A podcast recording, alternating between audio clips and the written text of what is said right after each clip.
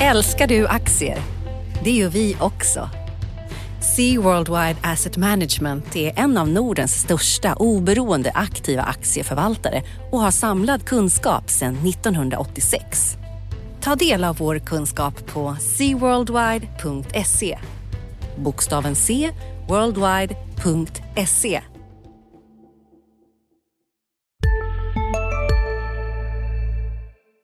Analyspodden presenteras idag av Blackrock. Blackrock är en kapitalförvaltare med målet att hjälpa fler och fler att uppnå finansiellt välmående. Blackrocks kunder är alltifrån företag, banker och tradingplattformar till privatpersoner runt om i världen. Blackrock har ett brett utbud av produkter. Alltifrån traditionella fonder och iShares ETFer till alternativa investeringar. Gå in på blackrock.com för att läsa mer. Analyspodden från Dagens Industri. Hej och välkomna till Analyspodden med Dagens Industri. Jag som pratar heter Felicia Åkerman, är reporter och analytiker på tidningen och med mig på andra sidan luren har jag min kollega Ulf Pettersson. Hej Ulf!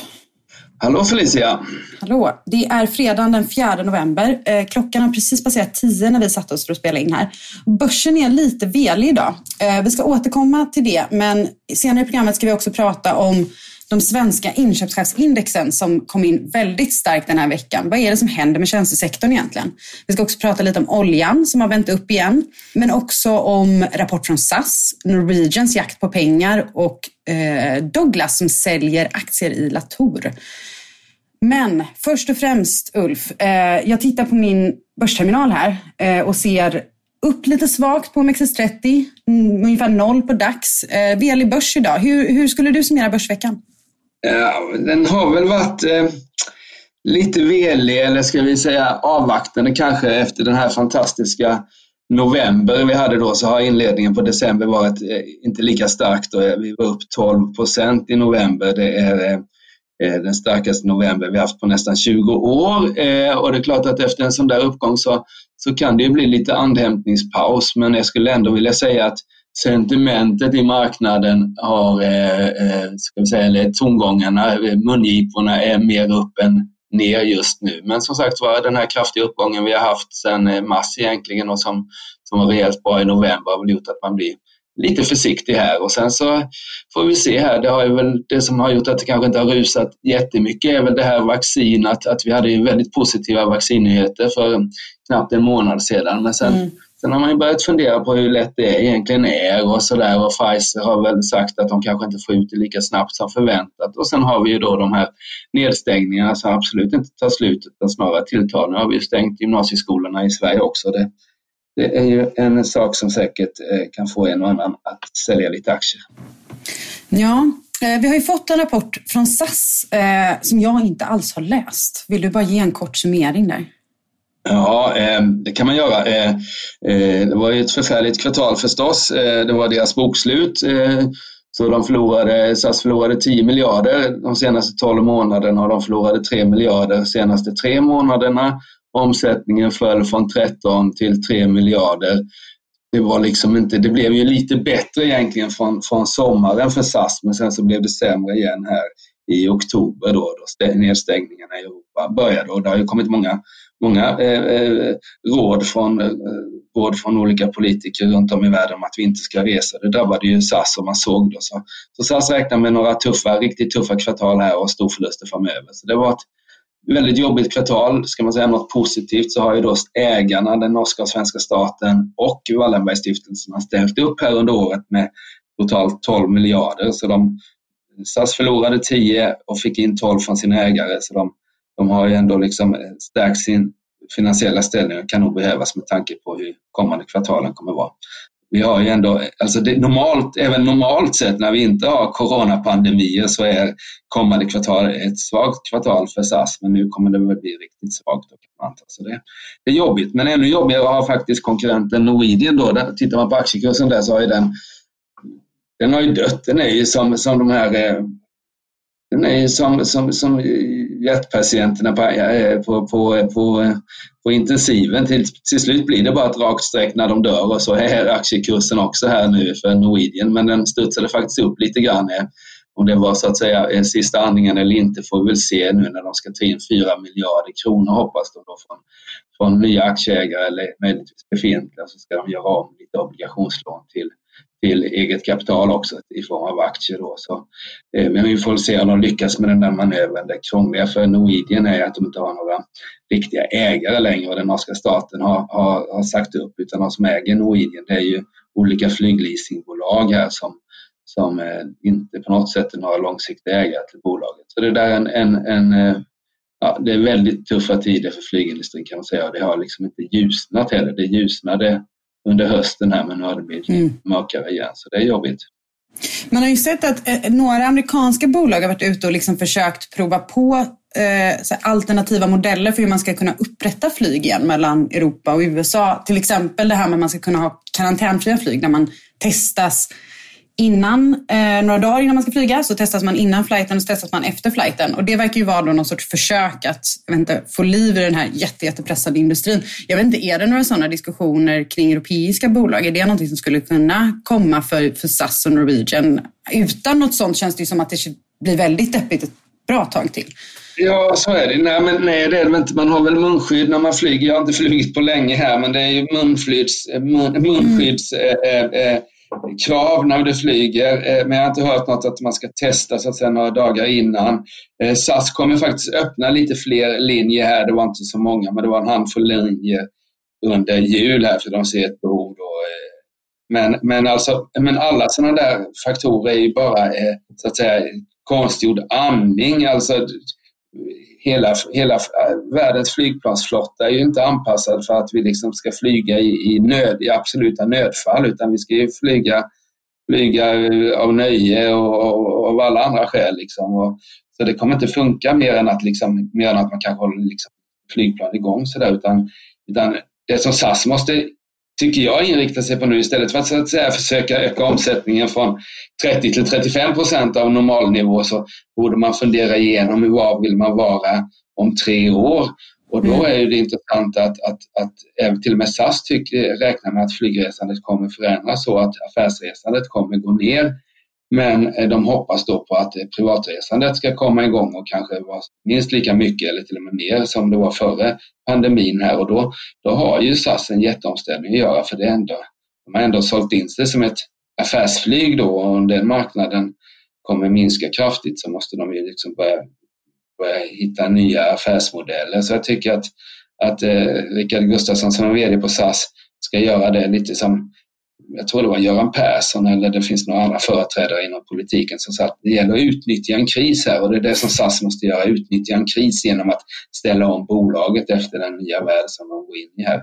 Och den kommer ju vara väldigt tuff här för det finns ju många som ska försöka överleva och det kommer nog inte bli, lättare och det har inte varit någon jätteutslagning egentligen. Tvärtom så har det ju kommit in nya aktörer här. De här Wizz Air flyger i Norge exempelvis som en, varit en fin marknad genom åren för SAS eh, så det, det, är bara för, att, bara för att vi liksom skulle hitta ett vaccin så är inte faran över för SAS utan det kommer nog ta många år innan man hittar sin, hittar sin eh, melodi. Jag vet inte om du har, flyger du någonting i vanliga fall eller hur, hur ser det på? Eh, I vanliga fall är jag en riktig miljöbov eh, som flyger både i jobbet och, och, privat. Men nu, nu har det inte varit på ett tag kan man ju lugnt påstå. Det är nog över ett år sedan jag satt på ett flygplan sist faktiskt. Vilket är... Ja, här också. Ja, men vi har ju fått lite nyhet här på morgonen kring familjen Douglas försäljning eh, i Latour. Eh, de sålde, vad var det, 11 miljoner aktier. Det motsvarar 1,7 procent av kapitalet ungefär. Ehm, och vi fick väl priset här, 190 kronor per aktie. 190 kronor, ja. Så det var en 12 procents rabatt mot, eh, mot eh, vad aktien stod när den stängde på torsdagskvällen, Latour-aktien. Eh, ganska mycket högre rabatt med än andra sådana här eh, försäljningar som sker då och då. De brukar ligga på 3, 4, 5, 6, möjligtvis 7 procent. Men nu var det 12 procent. Eh, det är mycket, och anledningen att det är mycket det är att Latour-aktien, vilket vi skrev, eh, det var Mats Lundstedt som skrev en veckans aktie på Latour för bara någon vecka sedan, eller två möjligtvis, om hur högt den värderade den var i förhållande till underliggande, bolagets underliggande tillgångar, då investmentbolagets underliggande tillgångar. Och det var väl därför som, som investerarna ville ha en rabatt på 12 procent. Men även med 12 procents rabatt på aktiekursen så är det ju en rejäl substanspremie på Latour. Så det är ju, och det där är ju ett, det där är någonting som, det är något nytt fenomen egentligen att vi ska värdera investmentbolag i Sverige till sådana våldsamma premier och det där är det tycker jag är ett tecken på ett, ett osunt tecken, att, att det är helt enkelt för mycket pengar i systemet och det kan ju du prata mer om hur, hur liksom mycket pengar vi har tryckt här senaste tio åren ja. egentligen. Och det, så det svämmar över av pengar och, och då blir det sådana här konstiga effekter som att, att eh, vi får substanspremier. En del i det här tror jag eh, Spiltan Fonder bär eh, också ansvar för, för de har då startat en sån här investmentbolags Eh, fond som bara investerar i investmentbolag och som har fått in 20 miljarder i kapital och som så att säga måste köpa oavsett vad börskursen är på de här investmentbolagen. Så det har också man har bidragit till den här enorma uppvärderingen av investmentbolag vi har sett. Och det är lite spännande att Latour så att säga det kliade väl för mycket i fingrarna på, på de bägge sönerna till Gustav Douglas här att, att så att säga hämta hem lite pengar när övervärderingen var 500-600 miljoner kronor i förhållande till börskurserna då. Så det, ja, det, det, det, var en oväntad händelse men så här i efterhand så förstår man ju att de gör det, eh, Latour-familjen, eller Douglas-familjen. Ja, vi kan konstatera att de fortfarande är väldigt stora ägare i Latour, även efter det här. Fortfarande väldigt stora ägare är de, eh, men vi har ju sett även eh, andra, Körling har ju sålt av en del, de har inte sålt av i Körlingbolaget, men, men en del av de här gamla finans, finansfamiljerna har faktiskt sålt lite aktier här under senare tid. Mm. Tänkte vi skulle hinna dra ett par makropuckar också. Ja. Eh, det som har upptagit min tid mest, eller kanske mest av mina tankar den här veckan har varit inköpschefsindexen. Um, av den enkla anledningen, jag blev till och med anklagad av en av våra redaktörer för att vara lite nationalistisk med mina grafikförslag. Men de svenska var verkligen starka. Uh, industrin fortsätter gå starkt. Det var kanske inte jätteförvånande, men såklart väldigt positivt. Men tjänstesidan, en ordentlig uppgång. Så ordentlig att jag först när jag såg flashen från Direkt inte trodde på den, utan trodde att de hade skrivit fel. Och vad, vad, vad skrev de då, vi som inte riktigt har hängt med här i svängarna? men Det var ju upp liksom närmare 10 indexenheter där. Nu, nu, kommer tjänsterna upp nära 60 också, vilket, och då kan man ju påminna om att 50-gränsen, det, det, är då liksom det som ska... Är man över 50 så, så visar det på tillväxt och är man under 50 så, så visar det på kontraktion. Så att allting över 50 i det här läget just nu är liksom ganska positivt. Om vi tittar på Europa framför allt så har ju tjänsterna vikt ner igen under flera månader efter att man fick sin första liksom, starka återhämtning från jätte, jättelåga nivåer. Den svenska tjänstesektorn liksom fortsätter gå starkt trots att, som du sa tidigare, restriktionerna ökar ju här. Nu ska gymnasieskolorna stänga och, och det är ju på många sätt hårdare kanske än vad det var i, i våras egentligen och ändå ser vi, inte, ser vi inte den här effekten än. Brasklappen i det här är att leveranstiderna spökar igen. De stiger eh, och, det, där som vi kommer ihåg från våren gör det lite svårtolkat för de kan stiga på grund av problem med leveranserna snarare än hög efterfrågan. Men, men överlag så är det här väldigt, väldigt positivt eh, och det ger ju kanske en, en, en känsla av att till exempel Riksbankens ganska dystra prognos som de kom med veckan, den kanske är fel ute. Vi, vi kanske klarar den här omgången mycket bättre. Men, men kan man lita på dem? För jag kommer ihåg, nu kommer jag inte ihåg vilket år det var, men det var ju inte så länge sedan vi hade väldigt höga PMI här 65 och 67 mm. och, och, att det liksom på något vis att kanske folk jämförde fel. Liksom. Jag tänker att den här fantastiska svängiga ekonomin vi har haft under 2020, att man liksom Ja, är det bättre? Är det liksom över 50 eller under 50? Mm. Ja, men det är ju klart mycket bättre nu än i april liksom, när, vi, när det var kaos. Liksom, att, att, kan det vara något sånt där som gör att man får ta det med en liten nypa salt? Eller, eller jo, nej, men Eh, precis, exakt. Alltså de, de ska formellt mäta förändringen jämfört med föregående månad. Så då borde ju inte våren påverka. Men sen det är ju människor som sitter och svarar på de här frågorna. Det är klart att de har i bakhuvudet hur illa det var i våras också när de svarar. Eh, men man, kan, man får ett visst stöd ändå också i, i de snabba försäljningsindikatorerna som SCB publicerar där de liksom redovisar försäljning för olika sektorer och olika delar av ekonomin. Och där kan vi ju se att på industrisidan så ser det faktiskt nästan normalt ut. Tjänstesidan är fortfarande svagare och det är inte så konstigt att den är det med tanke på att här, det finns väl en himla massa restauranger och hotell om inte annat där ute som liksom knappt har någon försäljning just nu. Men, men även, alltså, även den får man ändå säga ser helt okej okay ut med tanke på omständigheterna. Så, att, så här, det, det, kommer fortfarande vara ett svagt fjärde kvartal. Men, men det behöver inte bli så svagt som man kanske var orolig för. Men, men det är absolut så att man ska hålla i åtanke liksom, hur de här är konstruerade och att det är människor som svarar Och vi vet ju att människor inte alltid svarar på frågan som ställs utan de svarar på frågan de hör. Liksom. Ja, så är det. Ehm, Två andra saker bara innan vi går vidare. Oljan har vänt upp. Eh, det har den egentligen gjort hela november faktiskt. Vi har sett en stadig uppgång där. Eh, och det hänger mycket ihop med hoppet om vaccin. Men nu kom också OPEC, de kom till slut överens om eh, att öka produktionen, vilket ju låter som att det ska vara negativt för oljan. Men grejen är att produktionsökningarna blev mindre än vad man tidigare pratat om. Så en halv miljon fat per dag istället för två miljoner fat per dag. Det var ryssarna som gick, liksom fick ge med sig för saudierna i, i de här förhandlingarna. Och kanske ännu viktigare är också att de kommer hålla möten om produktionsnedskärningarna varje månad framöver. Och saudierna signalerar verkligen flexibilitet. Så jag tror att en del av den uppgång vi ser nu på oljesidan handlar om det, att man, man har en förväntan om att OPEC liksom kommer justera eh, vid behov. Om det, Just det. vänder ner igen, om det ser sämre ut. Eh, så det är väldigt positivt. Liksom, det, det. ger en viss stabilitet. Just det. Och jag, jag skulle vilja att vi pratar mer om, om oljan här med tanke på Biden och sånt där. Men vi ska först få in eh, eh, lite reklam för vår annonsör Blackrock. Med oss i studion har vi återigen Elisabeth Sterner som är ansvarig för iShares och Wealth i Norden på Blackrock. Välkommen. Tack. I tidigare avsnitt så har vi förklarat några olika begrepp och pratat lite om Blackrocks verksamhet. Förra veckan så nämnde vi hur ETFer har fungerat under coronakrisen. Men vilka är utmaningarna idag för en investerare när det kommer till räntor? Ja, så allt eftersom ränteplaceringars roll i portföljer utvecklas så bör investerare ta en helhetssyn på portföljkonstruktionen och här kan man använda räntebärande ETFer för att förbättra motståndskraften i portföljen. Och räntebärande ETFer är ett smidigt sätt för investerare att vara taktiska även i en extrem marknadsvolatilitet. Och eh, ETFerna gör det möjligt för investerare att prissätta då valda delar av marknaden och handla i realtid snarare än att vänta till slutet på dagen som för en vanlig räntefond. Och för räntemarknaden så hjälper indexering och ETFer till att omvandla en ganska fragmenterad obligationsmarknad till en standardiserad, förutsägbar och effektiv exponering, vilket förenklar såklart för portföljkonstruktionen för en investerare. Kan räntebärande ETFer hjälpa investerare att bli mer hållbara? Ja, så investerare fokuserar mer och mer på att skapa investeringsportföljer som är hållbara över både aktier och räntor. Och precis som när det gäller aktier så kan man ju utvärdera utgivaren av en obligation utifrån ESG-kriterier. Sen finns det också något som heter green bonds eller gröna obligationer där finansieringen går till ett projekt av specifik hållbarhetskaraktär. Så med hjälp av ESG-fokuserade ränte-ETFer så kan investerare uppnå en liknande risk och avkastning i sin ränteportfölj men samtidigt förbättra portföljens hållbarhetsprofil. Mm.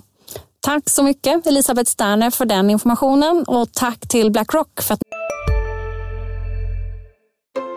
Sista dagarna nu på vårens stora season sale. Passa på att göra sommarfint hemma, både inne och ute. Och fynda till fantastiska priser. Måndagen den 6 maj avslutar vi med Kvällsöppet i 21. Välkommen till Mio. Hej, Synoptik här. Visste du att solens UV-strålar kan vara skadliga och åldra dina ögon i förtid?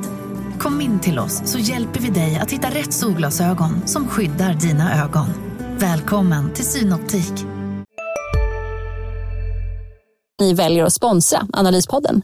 Tack! Eh, Okej Felicia, eh, innan reklamavbrottet här så pratade du om oljan och det är ju, när jag satt och tittade där, nu har ju oljan vänt upp till nästan 50 dollar fatet på, på Mm. Brentoljan här och vi har gått över de här topparna vi hade, hade tidigare under året och börjar liksom, det känns som att den bryter upp även ur ett tekniskt perspektiv. Samtidigt så har vi då eh, Biden som ny president här från och med det är väl 20 januari, han svärs in. Och, han, eh, och då trodde man ju kanske att nu kommer liksom oljan eh, sluta, sluta vara någonting vi ska använda när vi ska ställa om eh, eh, hela samhället i mer hållbar Mm. riktning. Eh, hur, hur kommer liksom, vad är din syn på, liksom, ska jag säga, eh, inte bara nästa månadsmöte från OPEC utan kanske något år eller två eller fem år bort på oljan? Kommer, kommer oljan rasa i pris eller kommer den öka i pris till följd av den här miljö, eh, Eh, miljöfokuset vi har nu? Ja, alltså jag tror så här på, på, på ganska lång sikt. Jag, tror att det är en, en bit kvar tills vi ser att oljan rasar på det. Eh, men, men på lite längre sikt, säg så fem, tio år typ. Då undrar jag om vi inte kommer se tillbaka på de senaste åren och, och använda det här härliga gamla begreppet peak oil igen. Det, det snackades det väldigt mycket om när jag växte upp. Liksom. Nu når vi snart peak oil och sen kommer den ta slut. Men sen dess så har man ju börjat prata om det snarare som peak oil i termer av användningen. Eh, och, och, en grej som så här, under, under flera års tid så har vi ju sett att andra energislag blir billigare att producera. Mycket tack vare att man har haft många år med subventioner som har gjort att man har kunnat utveckla tekniken. Ehm, och, också mycket subventioner som gör att man har förbättrat lagringsmöjligheterna. Det spelar ju jättestor roll för eh, sådana saker som vindkraft och, solenergi och sådär. Att man faktiskt kan lagra det också. Ehm, jag tror så här, om man tar det korta perspektivet på Biden, absolut, han kommer ju då med liksom löften om att man ska gå med i Parisavtalet igen och EU har ju börjat liksom eh, rikta sig mot USA och föreslå gemensamma mål för när vi alla ska bli liksom, klimatneutrala och sådär. Allt det där finns ju med, men det tar tid. Så i det korta perspektivet så är ju liksom Biden, även med påtryckningar om en, en liksom grönare politik, är ju väldigt fokuserad på att just nu ska vi bara liksom ta oss ur det här hålet och få tillbaka ekonomin på fötter. Och då tror jag att så här, det är klart att ett sådant perspektiv finns med i termer av var man lägger sina stimulanser. Man kanske kastar lite extra pengar på alternativa energislag.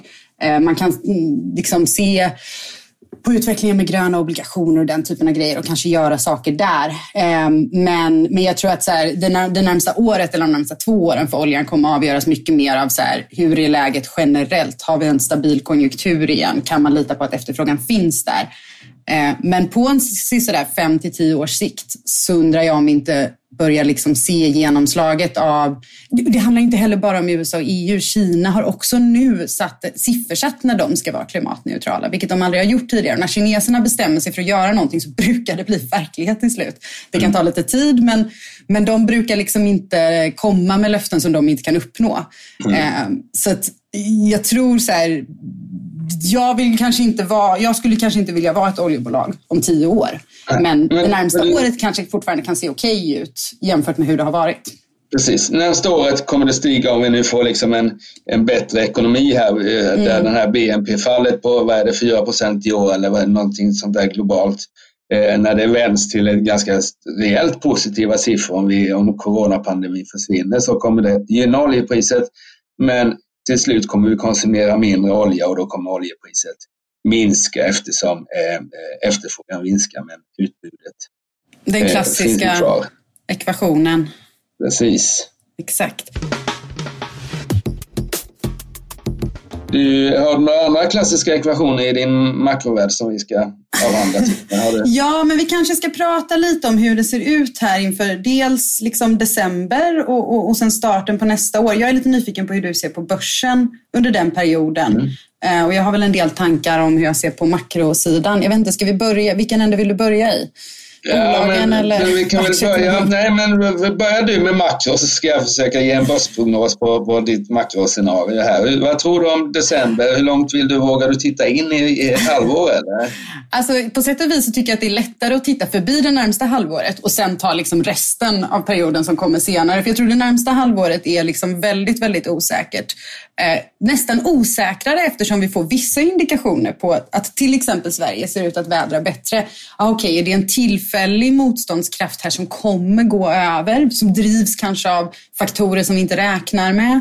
Eh, eller, eller är det så att, att så här, vi har hittat ett sätt att hantera det? Både liksom, så här, privata konsumenter har hittat det, företagen har hittat det och staten har hittat det. Så därför så funkar saker bättre under andra vågen eller inte. Men man kan väl säga så här, alltså, eh, OECD kom med en stor prognos nu i veckan också. Och då, då tar man liksom det globala perspektivet på det. Och där räknar de med ett BNP-tapp på eh, ja, lite över 4 procent i reala termer i år.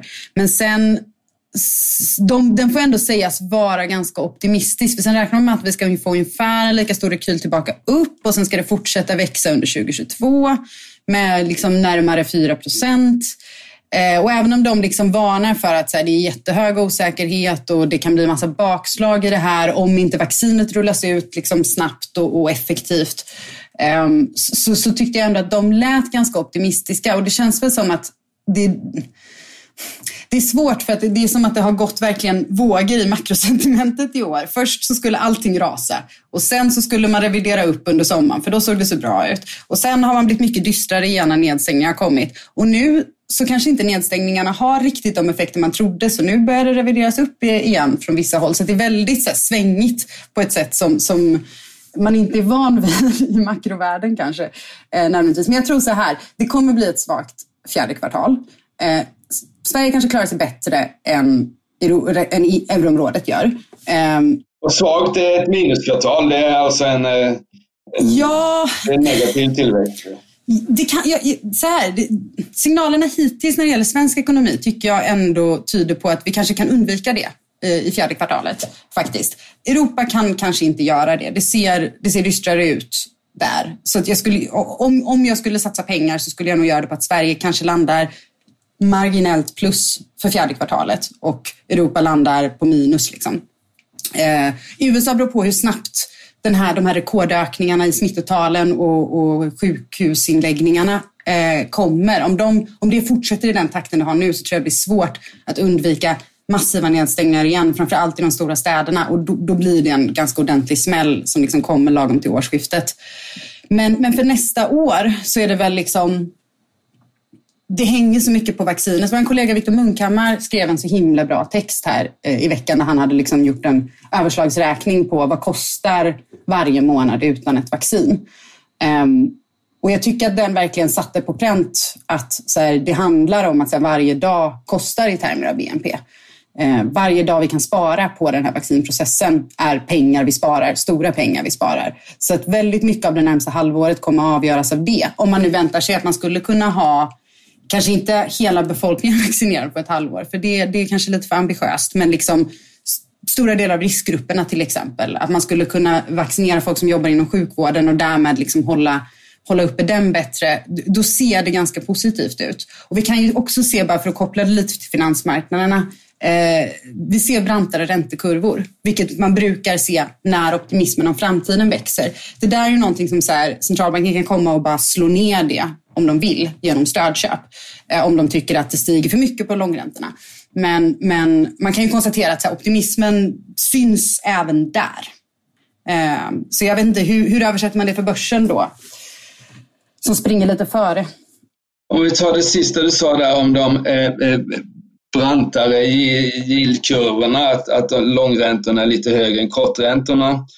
Eh, så är det ju då, fast det är väldigt, jag sitter och tittar nu då på amerikanska, här då har vi en tre månaders ränta på 0,8 procent och en femåring på 0,4 och en tioåring på 0,9 procent. Så det är klart ja. att det stiger ju med, med åren här, men det är ju väldigt lite och i Sverige så är det ju ja, den stiger ju också då, men det blir ju liksom absurt här med minus 0,36 på en tvååring och sen så 0,29 på 5 och 0,05 på tioåringen. Så visst, vi har, vi har, vi har, vi har en, vi har en uppåtgående yieldkurva. Men, och den är ju, det är ju den som kommer, det som kommer så att säga, fälla börsen någon gång det är ju att, vi, att räntorna stiger. Vi såg hösten, hösten 18 då räntorna var uppe i 3% i USA. Då började marknaden eh, svikta lite grann för då kan man flytta över pengarna till trygga, trygga obligationer och ändå få en realavkastning som är, som är liksom acceptabel ur ett, lång, för långsiktiga placerare.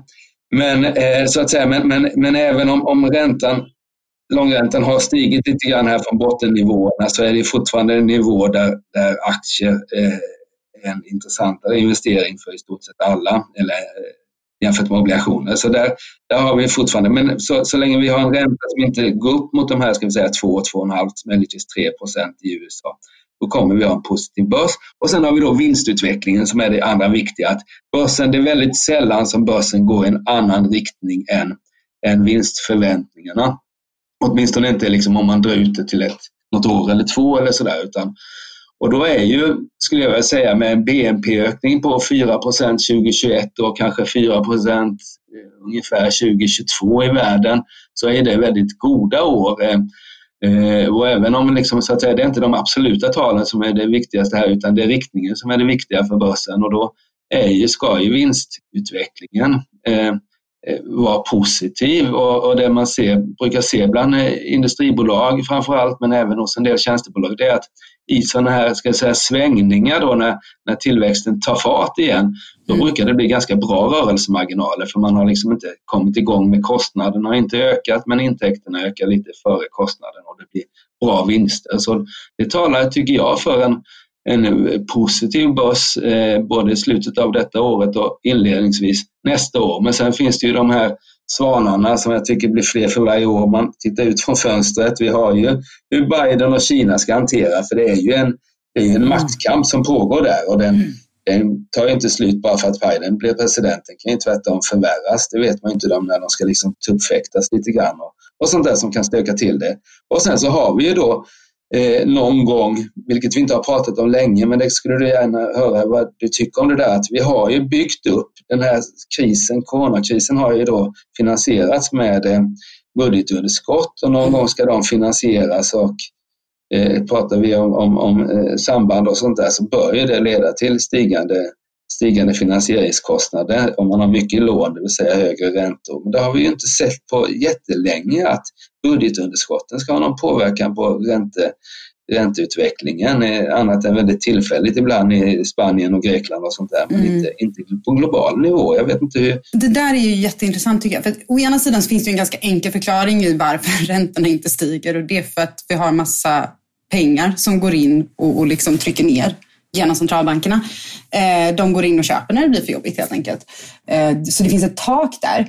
Ehm, men det finns också liksom den här mycket större diskussionen om MMT, alltså Modern Monetary Theory, som folk kanske känner igen. För det var mycket diskussion om det förra och förra, förra året när det här började liksom växa fram. Och det är en helt annan syn egentligen på eh, att man kan ha en mycket mer aktiv finanspolitik och det behöver inte vara ett så stort problem som man traditionellt har trott. Jag sitter faktiskt just nu och läser en, en bok som heter Underskottsmyten som handlar om det här. Så förhoppningsvis så kan vi ha en mer Eh, liksom en, en, en, djupare diskussion om det senare. Jag har lite svårt att köpa resonemanget om att underskotten aldrig ska spela någon roll. För jag tycker att det känns som att det bygger på en idé om att man alltid ska ha krisåtgärder. Och om man alltid har krisåtgärder, då trycker man in jättemycket likviditet i systemet och det bygger upp obalanser på sikt. Det bygger upp högre skuldsättning i olika delar av ekonomin. Det måste inte vara på den statliga sidan. Det kan också vara inom företag. Det kan också vara för hushåll. Och den typen, alltså så här, hög skuldsättning brukar inte hålla i längden. Historien visar liksom inte det. Så jag har lite svårt att köpa att allting plötsligt bara skulle vara annorlunda för att jag tror att det bygger mycket på att man tittar på en period med krisåtgärder och ser det som ett normaltillstånd. Men jag är verkligen inte övertygad om att det är ett hållbart normaltillstånd överhuvudtaget. Så att, det blir ju lite en rundgång där, där så att säga staterna trycker upp pengar, eller hur man ska säga då, och sen så använder dessa upptryckta pengar till att köpa statsobligationer för att hålla nere räntan. Jag vet inte riktigt hur, eh, om det där funkar. Det känns som, det känns som man, det blir liksom Alltså, det kan ju ha sin plats. Det har ju sin plats i, i kriser. Jag tycker att många av de åtgärder som man har gjort, framförallt det man gjorde i våras, eh, som var då väldigt inriktat på att bara så här, hålla finansmarknaderna igång och se till att det inte spann iväg i en finanskris också. Det är väldigt bra grejer. Det är jättebra att man har de verktygen. Men det finns väl en fara då i att man att de normaliseras för mycket, att man börjar se det som någonting man kan använda lite när som helst. För det vi hade i våras är liksom inte när som helst. Det var en exceptionell kris. Um, så det är väl det som jag kan se lite som faran, så där, hur man ska balansera att både kanske ställa om lite från den här väldigt åtstramande synen på finanspolitiken som fanns i samband med, eller framförallt direkt efter finanskrisen och, och Europa efter eurokrisen. Den var kanske för hård, men det är farligt att springa för långt åt andra hållet också och tro att skuldsättning spelar ingen roll, budgetunderskott spelar ingen roll, vi kan bara spendera pengar för all framtid. Det är liksom inte heller en bra idé. Så man, man önskar att, att det, man kan hitta en bra medelväg mellan de två, men, men det, historien tycker jag generellt sett visar att man snarare brukar pendla mellan extremerna liksom, fram och tillbaka och sen förhoppningsvis så landar man i mitten. Och så är det, du pratade om att det skapar eh, bubbeltendenser. Vi har inte haft någon inflation och inte någon ränteuppgång, mm. men vi har ju haft inflation i mycket annat. Och om vi ska knyta ihop säcken här efter en halvtimme så är det ju att Latours försäljning eller familjen Douglas försäljning av Latour-aktier idag är ju, ja. en, är ju ett, en bubbeltendens här där de så att säga med 50 premievärdering på, på, på kapitalet. Det är liksom, och bakom det finns ju att det finns för mycket kapital, mer kapital än vad vi har tillgångar på något sätt och då blir det upp, upptrissade tillgångsvärden. Och, och det där brukar aldrig sluta väl eh, och vi får väl se hur det faller ut denna gång. Men eh, det är kanske något vi ska fundera på eh, nästa vecka och kommande veckorna och efter jul och nyår och alltihop. För nu har vi varit igång här ett slag så jag tycker vi ah, låter våra läsare ha en välförtjänt eh, helgledighet dessa, dessa, eh, eh, dessa spännande tider. Ja, och medan ni tar helg så kan ni ju då passa på att lyssna på våra andra poddar. Förutom att vi har eh, vår morgonpodd och Ekonomistudion som podd varje vardag så kan man bland annat lyssna på vår kollega Viktor Munkhammars podd Makrorådet som handlar om de stora ekonomiska frågorna. Och sen har vi också eh, Digitals Digitalpodden om man är sugen på lite mer tech och startups. Med det får vi tacka så mycket för att ni har lyssnat och trevlig helg. Tack ska ni ha. Tack. Analyspodden presenteras idag av Blackrock. Blackrock är en kapitalförvaltare med målet att hjälpa fler och fler att uppnå finansiellt välmående. Blackrocks kunder är alltifrån företag, banker och tradingplattformar till privatpersoner runt om i världen. Blackrock har ett brett utbud av produkter alltifrån traditionella fonder och iShares ETFer till alternativa investeringar. Gå in på blackrock.com för att läsa mer. Analyspodden från Dagens Industri. Programmet redigerades av Umami Produktion. Ansvarig utgivare Peter Fellman.